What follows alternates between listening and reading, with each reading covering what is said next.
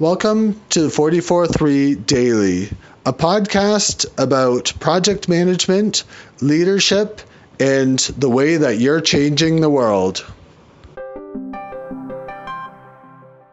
The true heroes are the people who are successful, not the people who just rush into things. You want to be the type of project manager who structures your work so that you can be successful in what you do.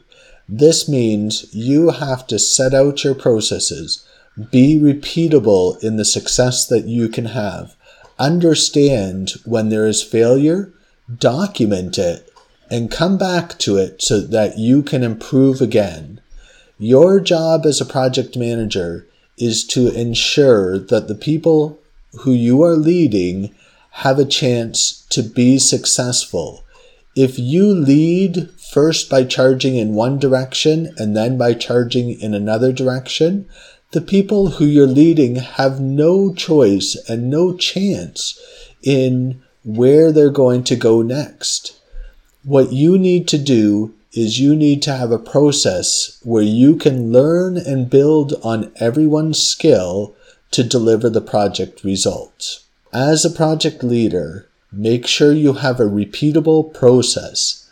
That sounds extremely mundane and boring, but if your job is to succeed, whether you're a startup or whether you're building a billion dollar bridge or a hundred million dollar company, you must have a repeatable process that you can improve on. Be a project leader that people can follow and understand and grow with. Thanks for listening today.